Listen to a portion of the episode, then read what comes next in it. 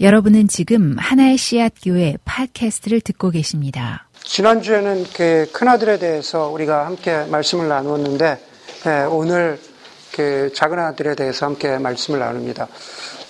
아, 혹시 그 모르시는 분이 계실까 싶어서 그 저희 교회의 설교 시리즈는 어떻게 준비되는가에 대해서 잠깐 그 말씀을 나누려고 합니다.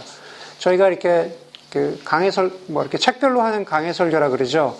뭐 요한복음 혹은 창세기, 뭐 마태복음 이렇게 책별로 하는 경우에는 되게 음, 되게 그냥 그런 경우에는 그 제가 어떤 책을 할 것인가 정하곤 하는데 그 외에는 어, 저희가 하고 있는 주제를 가지고 하는 그 시리즈 설교는 어, 교회의 어, 이른바 티칭 팀에서 어, 큰 주제를 어, 정합니다. 저를 비롯해서 어, 세 사람이 있는데 큰 주제를 정한 다음에 얼마 동안의 기간 동안에 이 주제를 가지고 할까?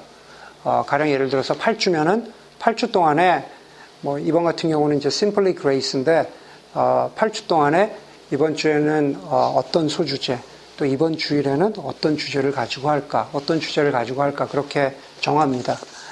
어, 설교의 대부분을 한 90%, 8, 90%는 어, 제가 하는 것 같은데 또 어떤 경우에는 어, 그 주일에 할 주제가 제가 하는 것보다 어, 다른 사람이 하는 게 낫겠다라는 그러한 결정을 하게 되면은 어, 목사님이 하는 것보다 이분이 더 잘할, 어, 더 어, 적절한 얘기를 해주실 수 있을 것 같아요. 하면은 그러면 또 그분이 그 하는 걸로 그렇게 하기도 합니다.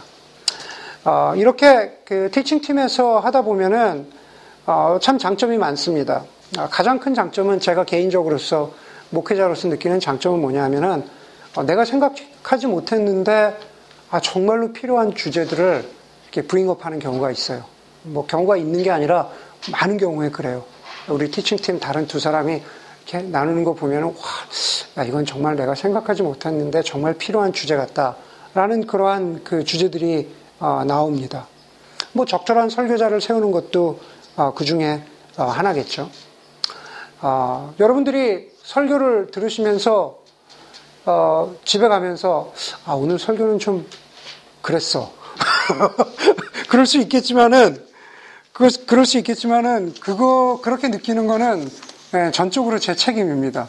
예, 티칭팀은 좋은 주제를 정했는데 예, 그거를 풀리 전달하지 못한 거는 전적으로 제 책임인 거죠.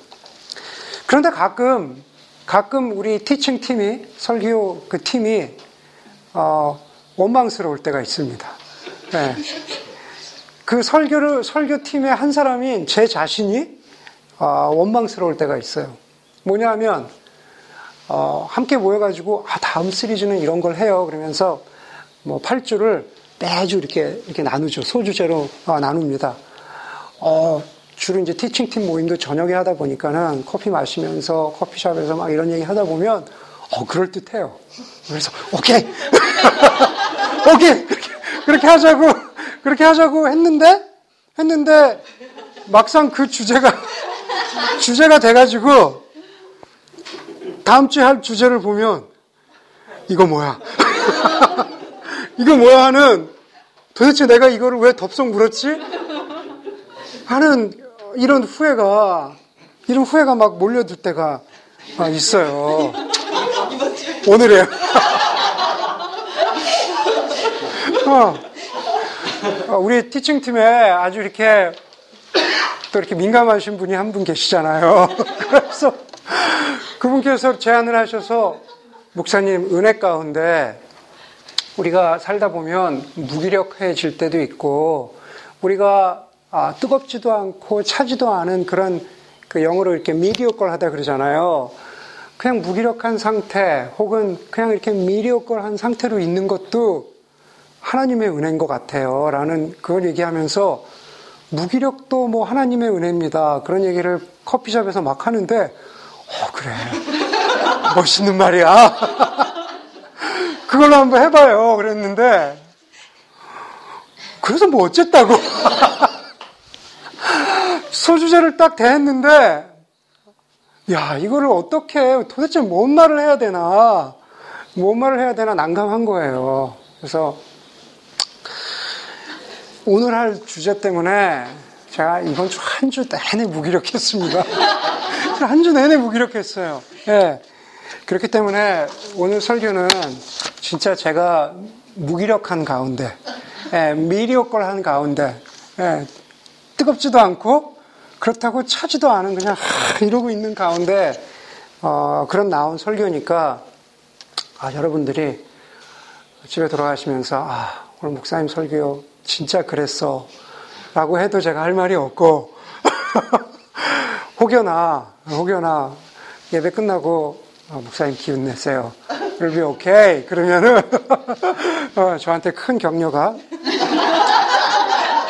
예, 무기력에서 탈출할 수 있는 큰 격려가 될 것 같아요. 여러분 언제 무기력하십니까? 언제 아무런 기운도 없고 의욕도 없고 뭘 하고 싶은 마음도 없고 예, 언제 언제 그러세요? 여러분들은 과연 그런 무기력한 상태에 있을 때 여러분들만의 아 나는 이렇게 좀 무기력하지만 이럴 때 나는 무, 무기력에서 벗어나라고 하는 여러분들만의 소위 비법이 있는지 아, 모르겠습니다. 우리 스스로도 그렇게 무기력하다고 느낄 때가 있지만 어, 더 안타까울 때는 우리 주변의 사람들을 볼 때죠. 어, 아내, 남편, 친구, 어, 직장 동료, 어, 가까운 사람, 부모님, 친척들, 아, 주변의 무기력한 사람들을 바라볼 때 더 힘들 때가 아, 많이 있습니다. 무기력한 내 자신이나 혹은 무기력한 사람들을 아, 사람들이 가지고 있는 한 가지 안타까움 중에 하나는 뭐냐면은 나의 무기력이 이해받지 못한다라는 거죠. 왜 이렇게 기운을 못 내? 왜 이렇게 왜 이렇게 좀 기운 차리고 날씨도 좋은데 일어나서 뭔가 좀 해보고 왜 그러지 못해? 라고 주변에서 많이 이야기하지만 나도 그러고 싶다는 걸 나도 알지만 나도 일어설 힘이 없고 어, 내가 어디 여기 잘리고 찢어지고 상처난 게 아니기 때문에 나의 무기력을 보여줄 수 없어서 어, 나 이렇게 힘이 없어. 라는 것을 보여줄 수 없어서, 어, 답답할 때가 있죠. 무기력의 원인은 여러 가지가 있을 것 같아요. 자신의 어, 능력 없음에 대해서 좌절하는 경우도 있고, 자신이 결정을 잘못했거나, 혹은 잘못된 방향을 선택해서 그 결과로 내가 좀 무기력해질 수, 줄 수도 있습니다. 혹은 자신의 노력 여, 여하와는 전혀 상관없이 어, 갑작스러운 주변의 환경 때문에 뭐 실직을 했다든가 아프다든가 하여간 주변의 환경 때문에 우리가 그렇게 어, 무기력해지는 그런 경우들이 있습니다. 아, 우리 그리스도인들이라고 해서 그런 무기력에서 어, 제외되는 것, 열애는 어, 아닙니다. 과연 하나님의 말씀, 복음이란 것이 하나님의 은혜라고 하는 것이 우리 각자가 겪고 있을 수도 있고 겪었기도 했고 혹은 앞으로도 겪을 수 있는 그러한 무기력한 삶에서 과연 하나님의 은혜는 도대체 어떤 역할을 하는 걸까? 아니 도대체 하나님의 은혜란 것이 나의 무기력한 삶에 있기나 한 걸까? 하나님의 은혜가 우리의 무기력한 삶에 정말로 작동하고 있는 걸까?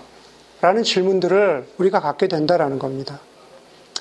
지난주에 이어서 우리가 누가복음 15장 말씀을 함께 보고 있는데 오늘 읽은 대로 누가복음 15장의 비유의 마지막 그 두 아들의 비유의 그 첫 부분을 오늘 우리가 읽었습니다. 뭐 우리가 잘 아는 얘기죠. 작은 아들이 아버지에게 유산을 미 리 달라고 해서 어, 그 어, 유산을 가지고 먼 지방으로 가서 거기서 방탕하게 살면서 어, 다 써버렸습니다. 14절에 보니까 어, 이렇게 성경이 말하고 있어요. 그가 모든 것을 탕진했을 때 그 지방에 크게 흉년이 들어서 그가 아주 궁핍하게 되었다 그랬습니다.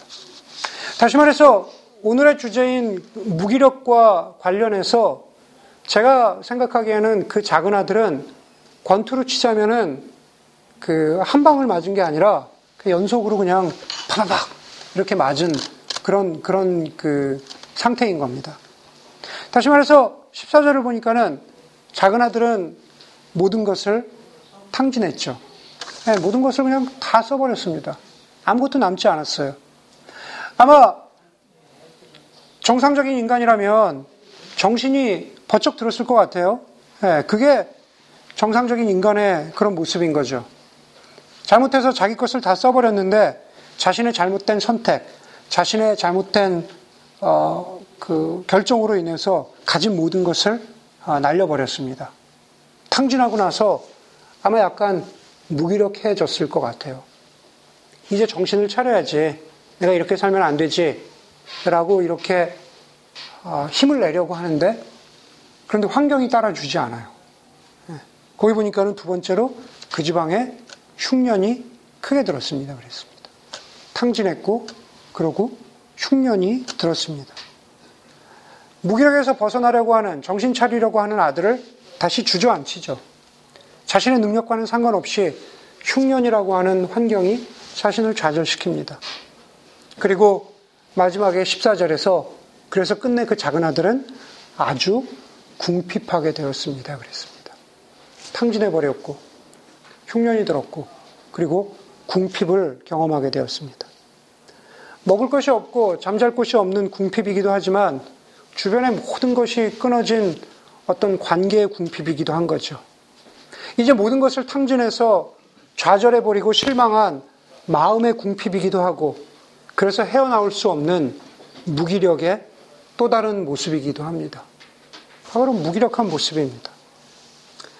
여러분, 우리도 이 작은 아들처럼 될 수 있다라는 겁니다. 우리가 작은 아들처럼 될 수 있다라는 것은 작은 아들처럼 방탕해서가 아니라 우리도 우리 자신도 우리 누구라도 이렇게 내 자신 때문에 환경 때문에 혹은 혹은 어, 어떤 다른 요소 때문에 궁핍, 궁핍해지는 다시 말해서 무기력해지는 그런 환경에 빠질 수 있다라는 겁니다. 오늘 본문은 계속해서 그러면 무기력에서 어떻게 빠져나올 수 있나 라는 것을 우리에게 서제스트 해줘요. 제시해 줍니다. 그런데 제가 지금부터 드리는 말씀 가운데서 여러분들이 잊지 말아야 하는 것은 사실은 입장이 거꾸로 됐다라는 겁니다.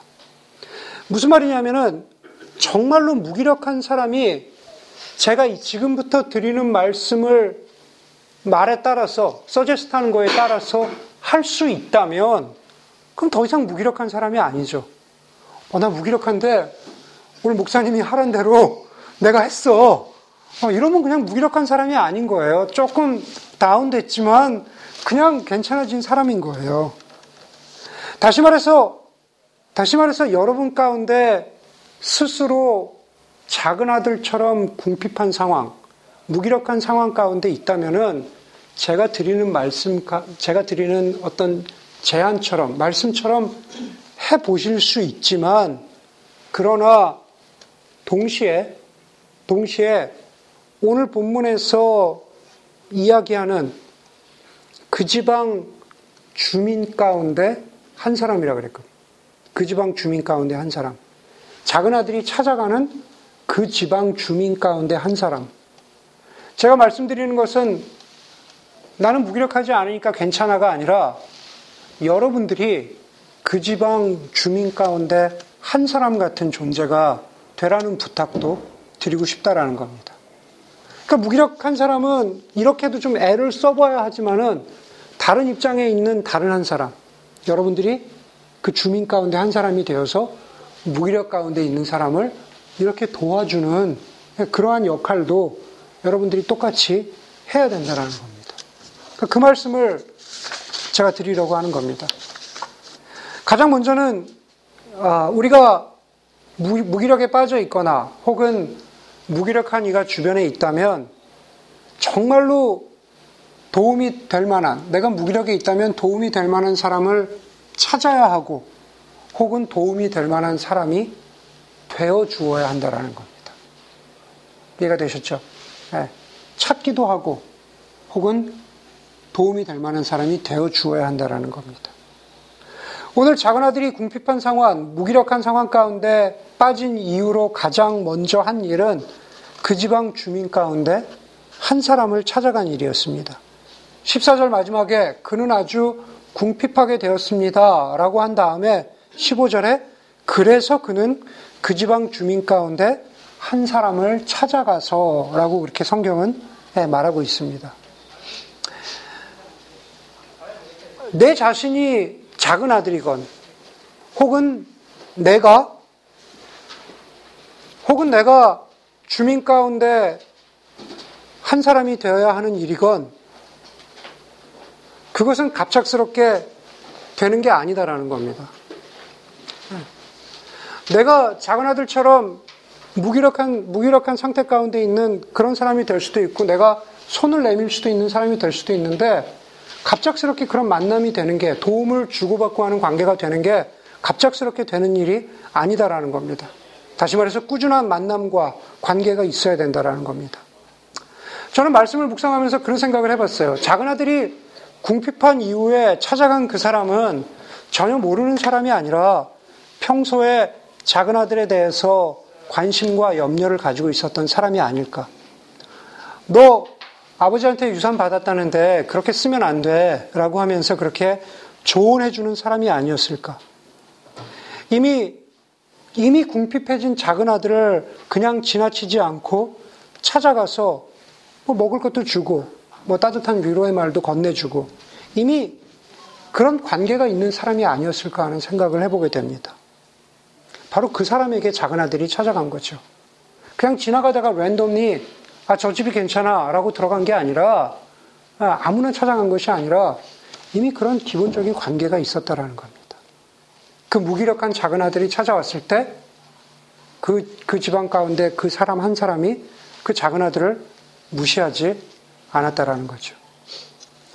하월, 하월 스나이더라는, 아, 유명한 신학자가 이런 얘기를 했어요. 제때, the right time. 그렇죠? 제때 이루어진 작은 일들의 중요함을 기억해야 합니다. 그랬어요. 예. Right thing in right time이겠죠. 굳이 얘기하자면. The right, small right thing. 그죠? 예. 제때 이루어진 작은 일들의 소중함을, 중요함을 우리는 잘 기억해야 됩니다. 그랬습니다. 힘들다고 손을 내미는 것, 힘든 사람의 손을 잡아주는 것, 그것은 어쩌면은 이 세상 우리가 살아가면서 굉장히 작은 일일 수 있는데 그런데 중요한 것은 그 작다고 여겨지는 바로, 바로 그 일이 바로 제때 이루어진다면 또 라이 타임에 이루어진다면 그건 참 소중한 일이 되는 거죠. 특별히 무기력한 사람, 사람에게 작은 아들이 손을 내밀었을 때 그 손을 잡아준 그 주민의 그, 그 돌봄? 네, 이것은 바로 중요한 일이고 소중한 일이다라는 겁니다. 여러분들 가운데 작은 아들처럼 궁핍한 상태, 다시 말해서 무기력한 상태 가운데 있는 사람이 있다면 네, 손을 조금만 내밀어서 힘들기 때문에 많이 내밀 수 없지만 아주 조금이라도 작게라도 내민다면 그 지방 주민 가운데 한 사람 같은 그 사람이 아마 손을 확 뻗어서 예, 그 작은 손을 확 당겨주지 않을까라는 그런 생각을 합니다. 두 번째, 무기력에서 벗어나는 아, 두 번째 오늘 본문에서 우리에게 가르쳐 주는 것은 이거죠. 그냥 도움을 청하십시오. 도움을 주는 사람이 되겠다고 결정하십시오가 아니라 적극적인 도움을 주라는 겁니다. 실제로 적극적인 도움을 주라는 거예요.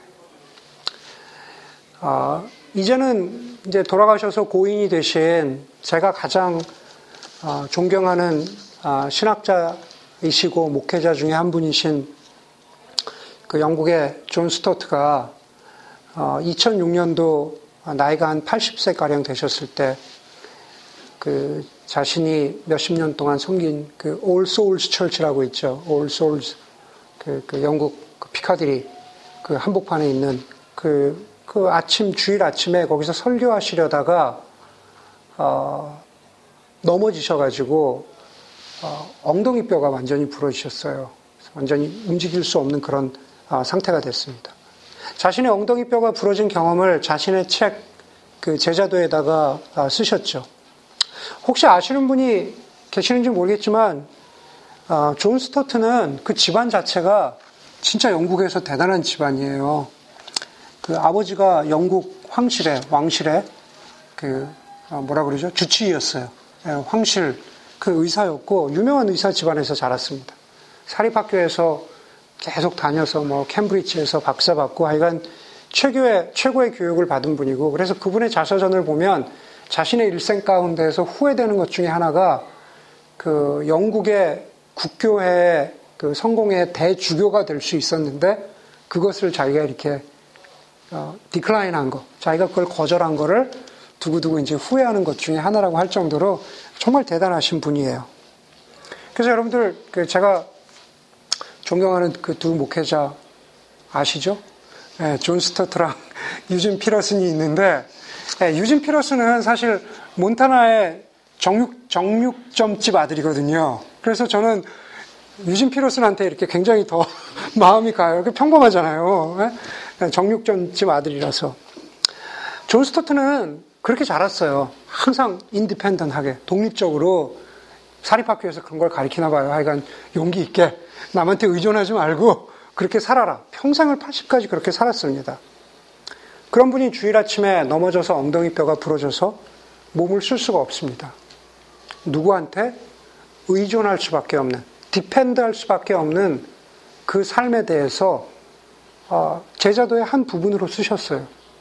우리가 그리스도인으로서 예수 그리스도의 제자로서 살아간다라는 것은 여러분들이 믿기지 않겠지만 정말로 누구에게 depend 하는 겁니다.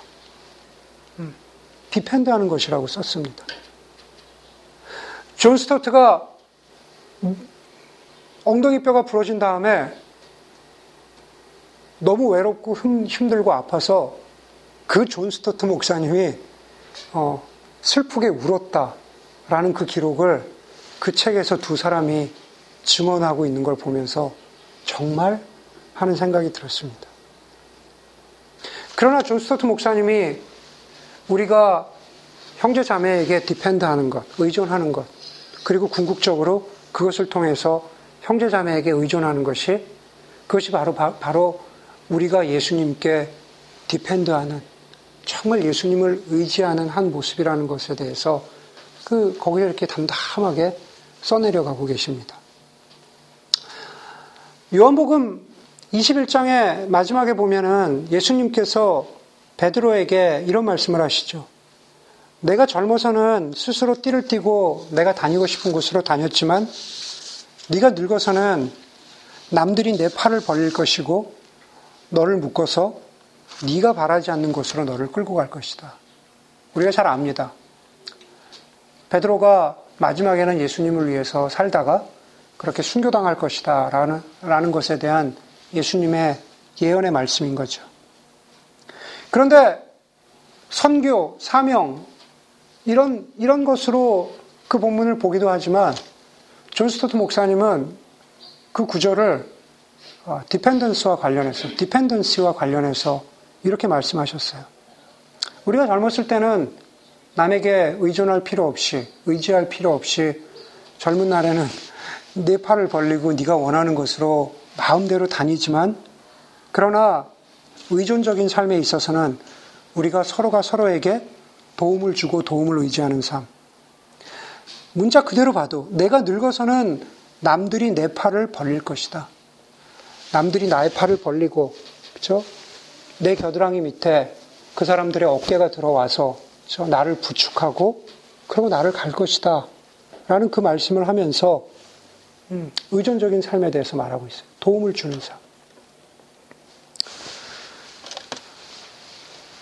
우리 모두는 실제로 그렇게 육체적으로 늙지 않았죠. 예, 여기서 제가 늙, 제일 늙었죠. 예, 예. 우리 모두는 그렇게 육체적으로 늙지 않았습니다.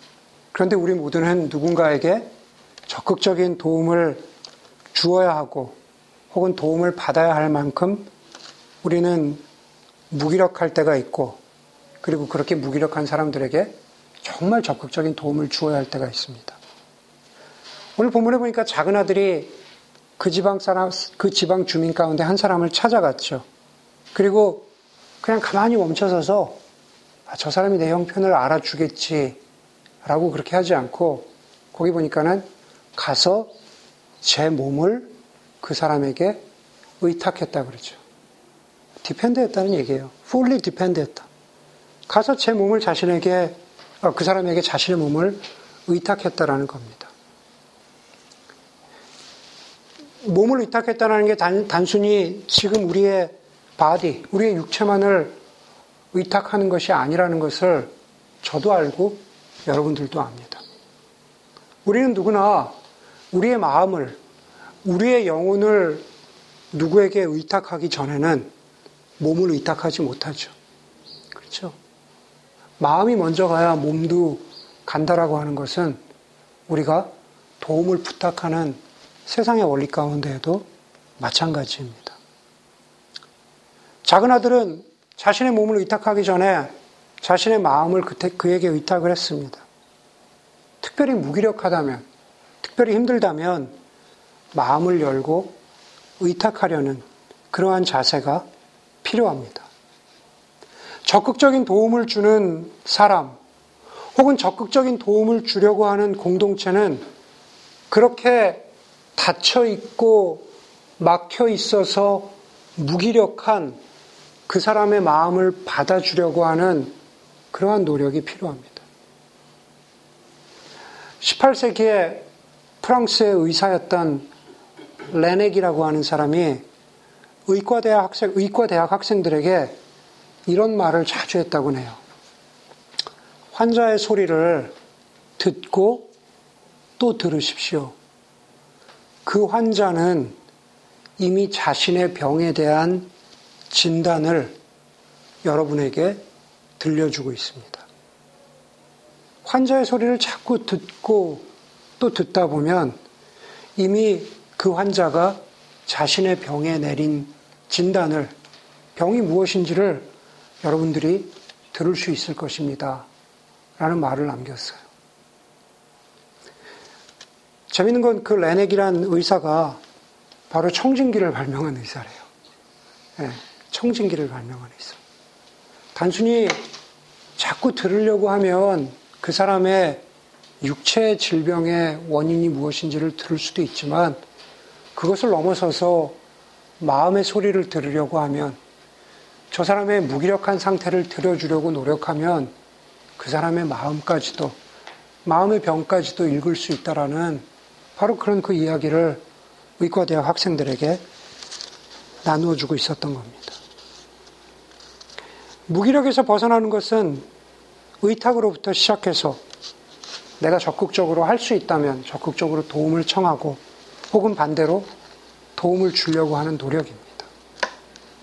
그 사람을 찾아가고 몸을 의탁하고 그리고 마지막으로 무기력에서 벗어날 수 있는 한 가지 조언이라면 본문에서 이런 어드바이스를, 이런 조언을 주고 있습니다.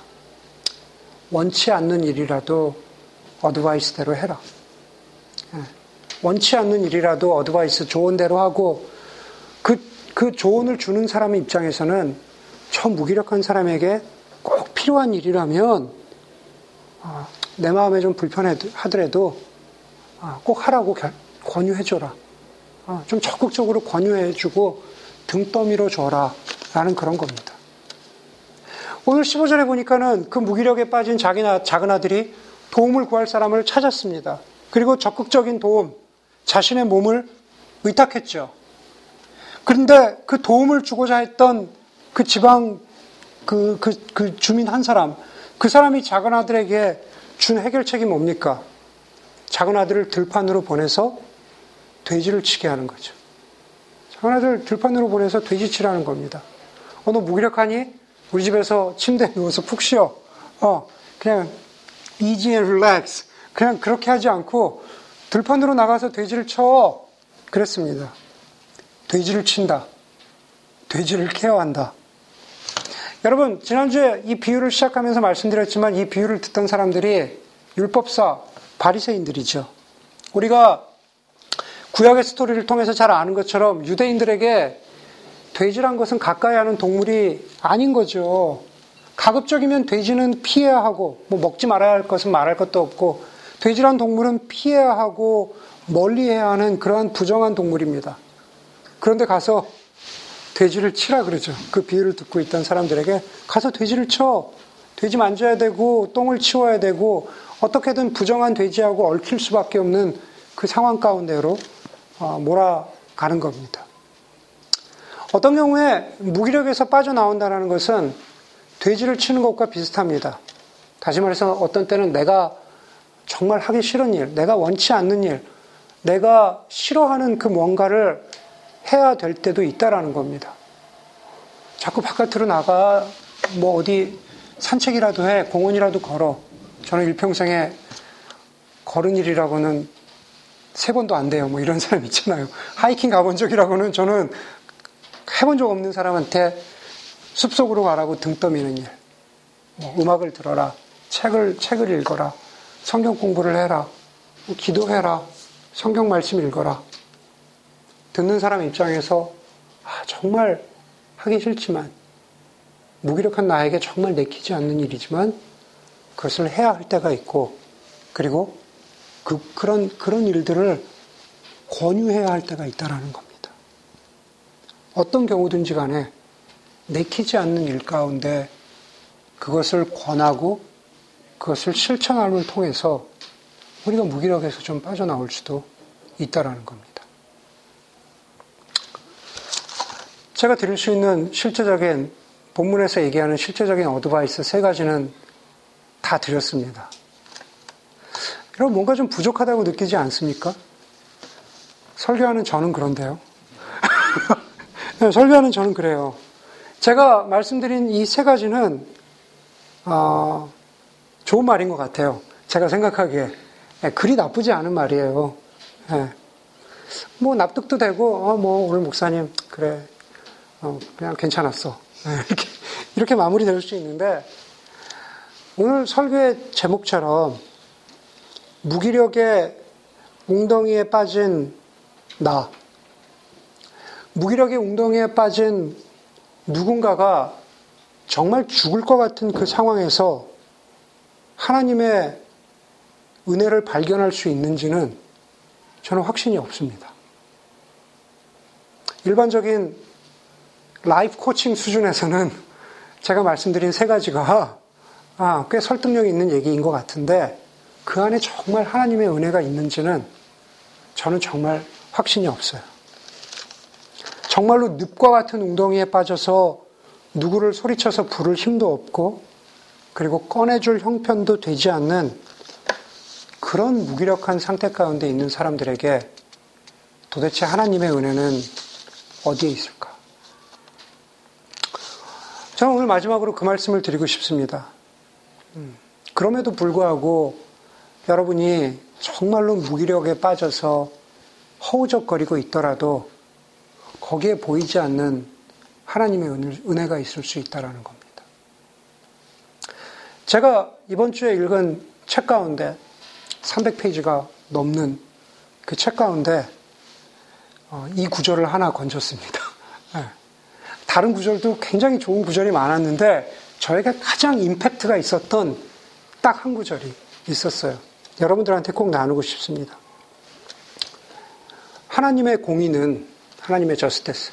하나님의 공의는 인생의 시간 안에서 다 증명되지 않는다. 저는 은혜에 대해서도 비슷할 수 있지 않을까 생각을 합니다.